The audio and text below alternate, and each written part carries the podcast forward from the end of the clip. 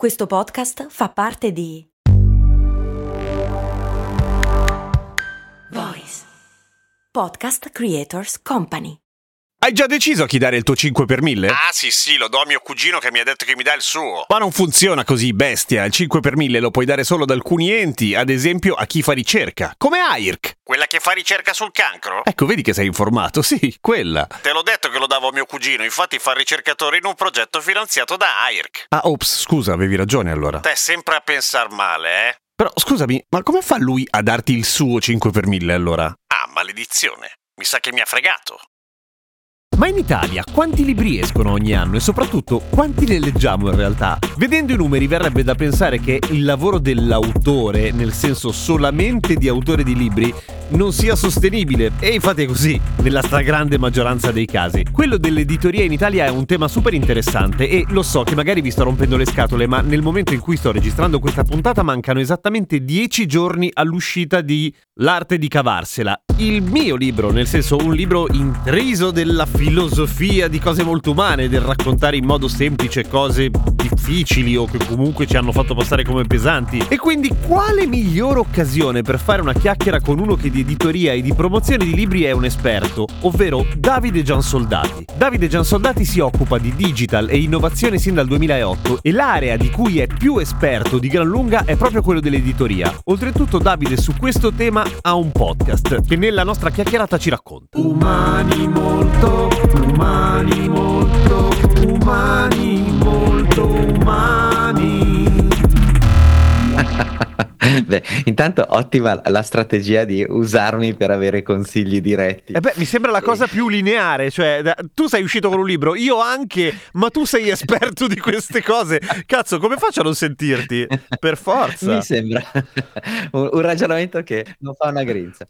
Allora, eh, una parte del mio lavoro è nel mondo dell'editoria e indovina un po' di cosa faccio? Aiuto le case editrici, le librerie e gli autori a vendere i loro libri. Ah, quindi perfetto. quindi- ecco.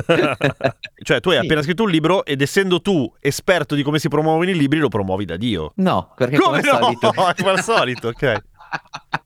Come al solito il ciabattino va in giro con le scarpe rotte. No, scherzo. In realtà, il, eh, tutta colpa tua, il, il mio canale principale di promozione dei libri sta diventando il podcast. È un canale che in qualche modo autoseleziona chi è interessato veramente a quel contenuto. Quindi mi segui vuol dire che quello che dico per te ha un senso.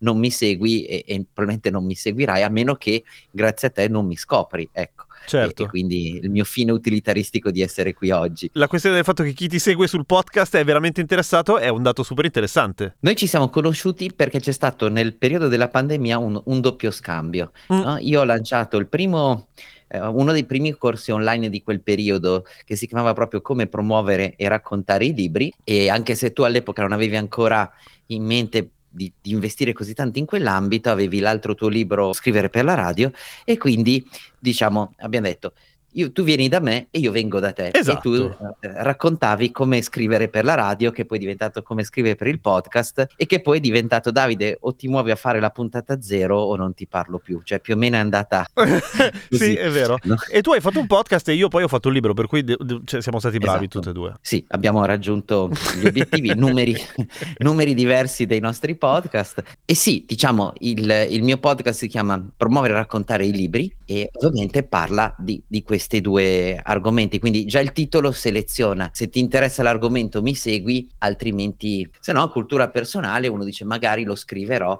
e così via. E c'è anche nel mio piccolo eh, un dialogo discreto con il pubblico che ogni tanto fa delle domande e quindi mi aiuta in un piano editoriale che dopo 130 e rotti puntate no- non è banale portare avanti. Però sostanzialmente facciamo questo, quindi mh, spieghiamo come promuovere e raccontare i libri e lo facciamo prendendo spunto da altri libri no? che dicono perle di saggezza e in qualche modo io le estrapolo e ti spiego perché questo consiglio di questo autore, che magari parla in generale di marketing, è utile anche per il tuo libro. Senti, in Italia oggi Sì. ehm, viene sempre fatta questa battuta che non è poi tanto falsa, a dire la verità, nel senso che si legge molto poco, si scrive davvero troppo eh, e come dire, la- quello che è stato che viene anche chiamato vanity publishing con un, eh, con un termine se vuoi un po', un po' critico, ma che ha in realtà in sé una figata, cioè dà la possibilità, senza spendere miliardi di dollari, a chi magari fa un prodotto estremamente verticale, va- tradotto, cioè scrive un libro che è veramente per pochi, di poterlo pubblicare anche se non ha un editore che, che gli dà una mano. Eh, ma c'è la possibilità di diffondere, c'è ancora la possibilità di diffondere dei libri in Italia dal momento che si scrive così tanto? Allora, ti rispondo con tre righe della intro del mio podcast che, che danno proprio questa risposta. Ogni giorno in Italia sono pubblicati più di 200 libri. I lettori forti ne leggono in media 17 in un anno. Come possiamo far sì che uno dei 17 sia proprio il nostro libro? Siamo messi peggio di quanto pensassi. 200 al giorno? Sì, sì, sì. sì. Che Sono- bravi sono che siamo a numeri, scrivere. eh? ehm, contando anche i sabati e le domeniche, eh, quindi proprio Ah, ok. E come mai Sì. c'è questa disparità pazzesca secondo te? perché eh, abbiamo sdoganato l'accessibilità alla pubblicazione. Ok. Quella cosa che può essere E- buona o cattiva. Esatto, cioè è democratica, no? Sì. E, e quindi diventa facile per tutti creare qualcosa che apparentemente sembra un libro. Poi quello su cui molti cadono è la differenza tra contenuto e contenitore, cioè il fatto che Ok, sia certo. un insieme di pagine rilegate Non lo, eh, non lo rende un libro di per sé. non lo rende. Non lo rende un libro di per sé. Diciamo che è il momento in cui qualcuno lo prende in mano e lo legge che diventa libro, davvero un libro, cioè è lo scopo e il risultato che lo fanno libro. E quindi tutti pensano che essendo facile sia poi facile mh, venderli Mhm. e che sia facile per tutti comprarli. Con così tanti libri il problema grosso è proprio quello.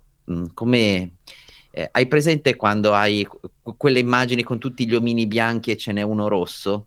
Ecco, no? Eh, Sì. Noi dobbiamo riuscire a far sì che il nostro libro sia, sia quello lì. Ecco. E online tutto questo ha una portata ancora più ampia perché se in una libreria, idealmente facendo finta che il tuo libro eh, ci arrivi, magari riesci in qualche modo con una copertina diversa dalle altre a farti notare, online la tua competizione è con un milione di titoli perché 200 al giorno sono le novità. Ma E poi restano lì. Certo.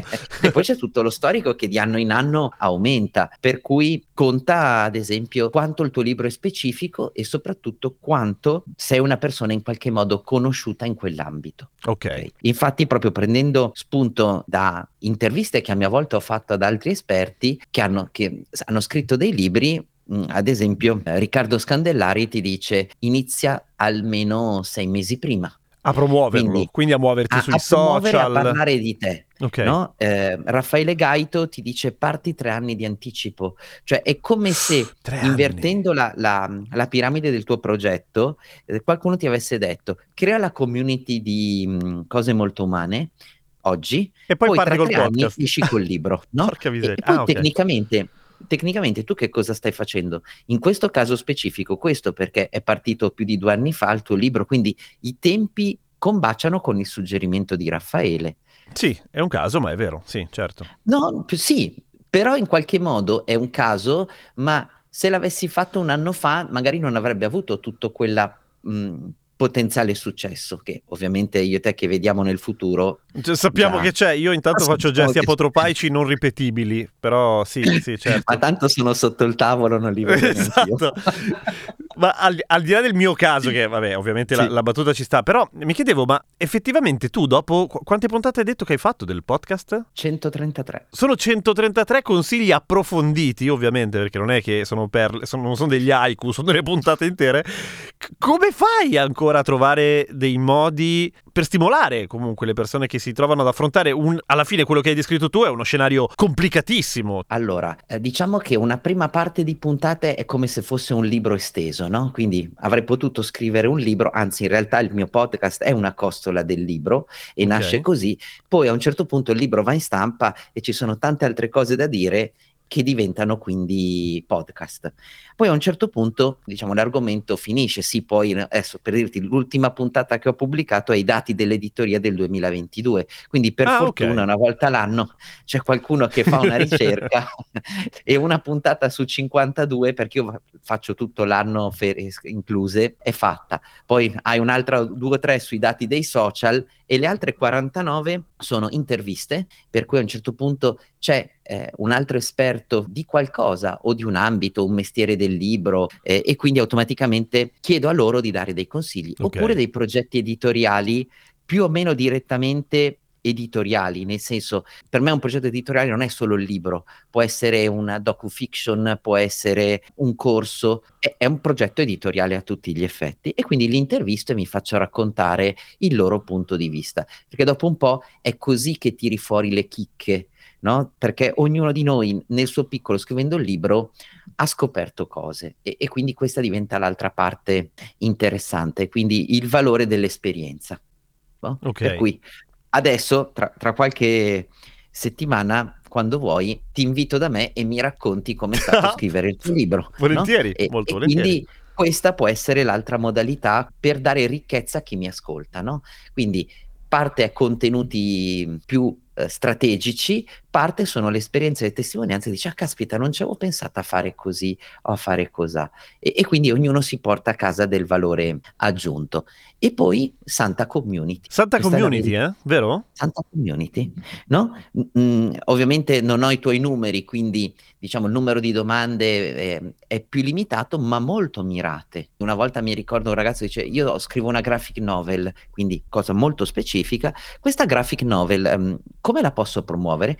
E io gli ho dedicato un'intera puntata, quindi 12 minuti, una mini consulenza a Certo. tutti gli effetti. Che però Per serve anche agli lui- altri, per cui... Esatto, e, e così via. Un'altra, Davide, ma editore o self-publishing? Altra, addirittura lì era l'argomento talmente ampio, ci abbiamo fatto tre puntate. Ecco, eh, quindi mh, Santa Community, questa Certo. è la, la verità. Certo. Vengono pubblicati più romanzi o più saggi? Romanzi, immagino. Romanzi. Romanzi. Romanzi, anche perché poi se, uno proprio deve, diventa ricco con il romanzo. Col Cioè, saggio... col, col saggio. Ah se, lo, ah, se lo so. no, ovvio, certo. Però ecco, questo è un altro tema che secondo me è interessante, che, che è interessante rispondere, nel senso che se- a meno che tu non sia un po' addentro non ne hai idea, ma fare i soldi con, quel- con tutto, come dire, il- l'addentelato di cose che può voler o può non voler dire, con i libri non è esattamente una cazzata. No, eh, è difficilissimo. Ecco, È difficilissimo. cioè Diciamo le Rowling sono poche al mondo. Eh, sì, molto. Diciamo che sono un po' degli unicorni, ecco. Mm. Ne abbiamo una più o meno per generazione, quindi dobbiamo aspettare ancora un po' per la prossima.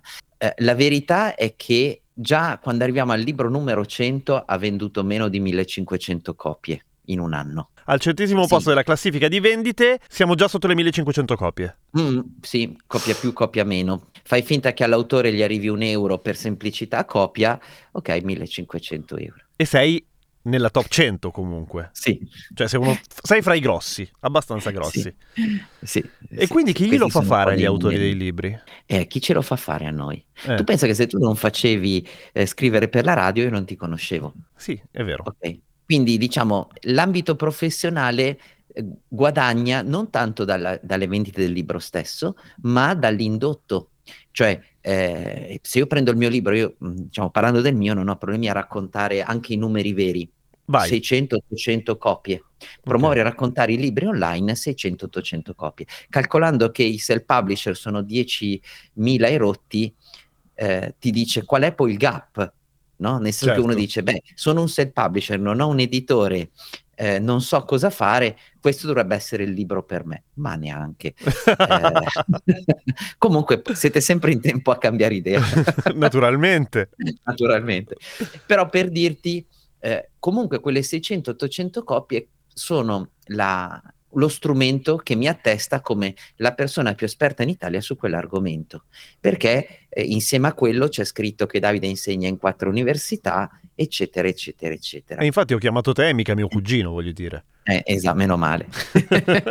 Quindi ancora oggi il valore del, del libro in Italia, soprattutto a questo punto per la saggistica, nel senso eh, ma- manualistica, è eh, il- sì, l'indotto, cioè tutto quello che deriva eh, nella tua professione, non la vendita in sé del libro. Assolutamente sì. Per citare un altro autore, un po' come faccio nei podcast, Rudy Bandiera eh, dice che il, mh, il libro è un biglietto da visita corazzato e volutamente sia lui che io parliamo di, di libro, non di ebook. Cioè, qual è la potenza del libro versus l'ebook? Che è vero che l'ebook te lo do anche gratis e quindi tu hai una bellissima cartella sul tuo computer che ha dentro un migliaio e, e, e lì stanno. Mentre il libro è, è, tridimensionale, è vero ed è fisico, Pesa. e quindi occupa uno spe- pesa, ma soprattutto occupa uno spazio fisico sulla tua scrivania.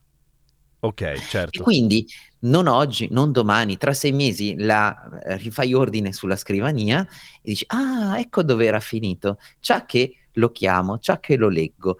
E l'ebook questa cosa non ce l'ha. Quindi abbiamo proprio bisogno di quel peso specifico da qualche parte, insomma. Questa domanda te l'ho fatta perché molte volte ancora mi rendo conto che se ne sa molto poco al di fuori, no? Cioè, nel senso, il sogno del adesso scrivo un libro e diventa il mio lavoro, oppure scrivo un libro e faccio i soldi, purtroppo è appunto, cioè un sogno che vive di una narrazione di chissà quanto tempo fa e che forse non è mai stata vera, sicuramente non oggi. No.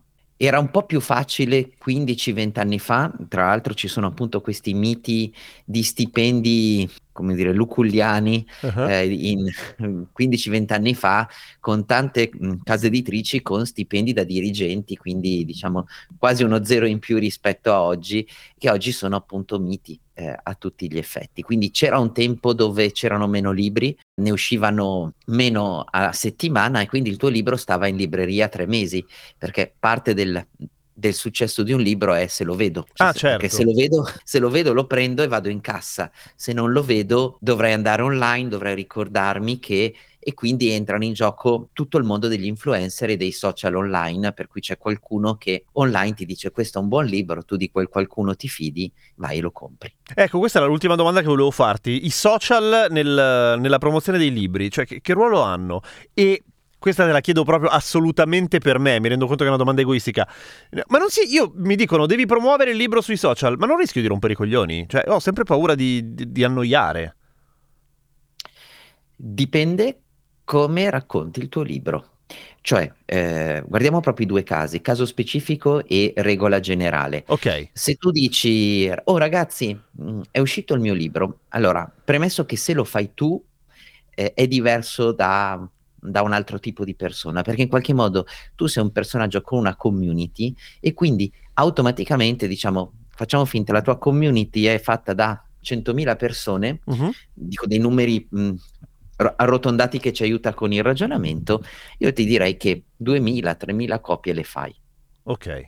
ok? Solo perché tu lo, lo dici e, e perché tu sei tu, perché hai una, hai una community dove mh, quello che scrivi e quello che pubblichi e quello di cui racconti sono coerenti. Cioè, se domattina ti svegli e fai un libro di favole per bambini, non funziona. Ah, certo, finché- ok. Resti coerente con il tuo argomento, con la tua chiave di lettura, hai questo impatto. Ok, se non è una community così forte, io nella prima settimana ne ho vendute 100 di copie, quindi diciamo siamo su nu- dimensioni totalmente diverse. E eh, che cosa può fare la differenza? Quella parte di influencer in grado di parlare di questi libri e che sono con- eh, riconosciuti come affidabili dagli altri. Cioè, eh, se io dico questo libro, so, l'ultimo libro mh, di Elena Ferrante, eh, te lo consiglio, dato che io di quell'ambito di solito non parlo, non sono credibile. Se ti dico, guarda, questo giallo merita, sono già più credibile perché sanno che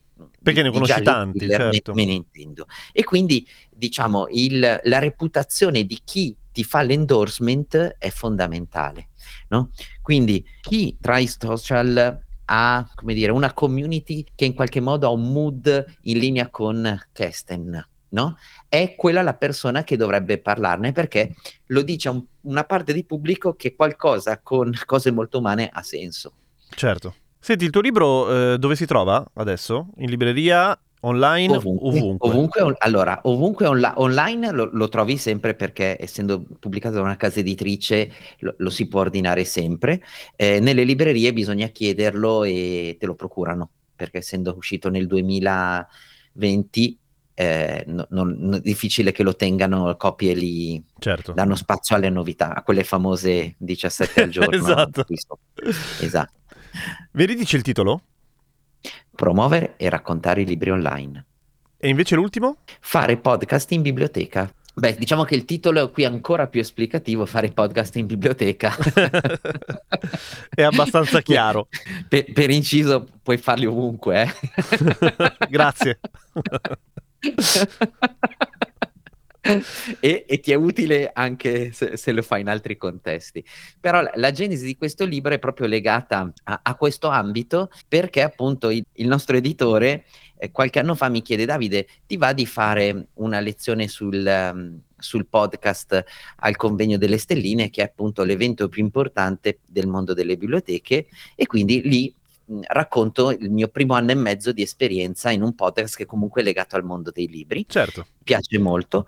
Eh, successivamente rifacciamo un'altra versione al Salone del Libro di Torino e la cosa bella è che io mi trovo in sala i, i podcast delle biblioteche, quindi proprio i, podcaster delle biblioteche eh, che io cito, no? Ah. E loro si trovano lì ma senza saperlo, cioè io ho detto dovreste fare come questo, questo e questo, e me li trovo lì in sala. E no? dico, Quindi ma io selfie. ho fatto così, sono io. Esatto, no? e, esatto, no? Selfie e queste cose qui. A quel punto capiamo che quell'insieme di, quel piccolo compendio di notizie eh, può essere utile e quindi lo strutturi in un libro. Ho scelto di farlo a mh, due voci, per cui la parte più di, mh, come dire, progettazione strategica l'ho scritta io, la parte invece più tecnica di podcast l'ho fatta fare a Esther Memeo, che ah, è una certo. mo- molto in gamba e super esperta e quindi ci siamo completati in questo libro, è una guida molto agile che ti dà tutti i tips. Eh, potremmo quasi dire una for dummies, ma non si può dire for dummies perché è un marchio copyright. Esatto, è vero, è vero. Il, il focus.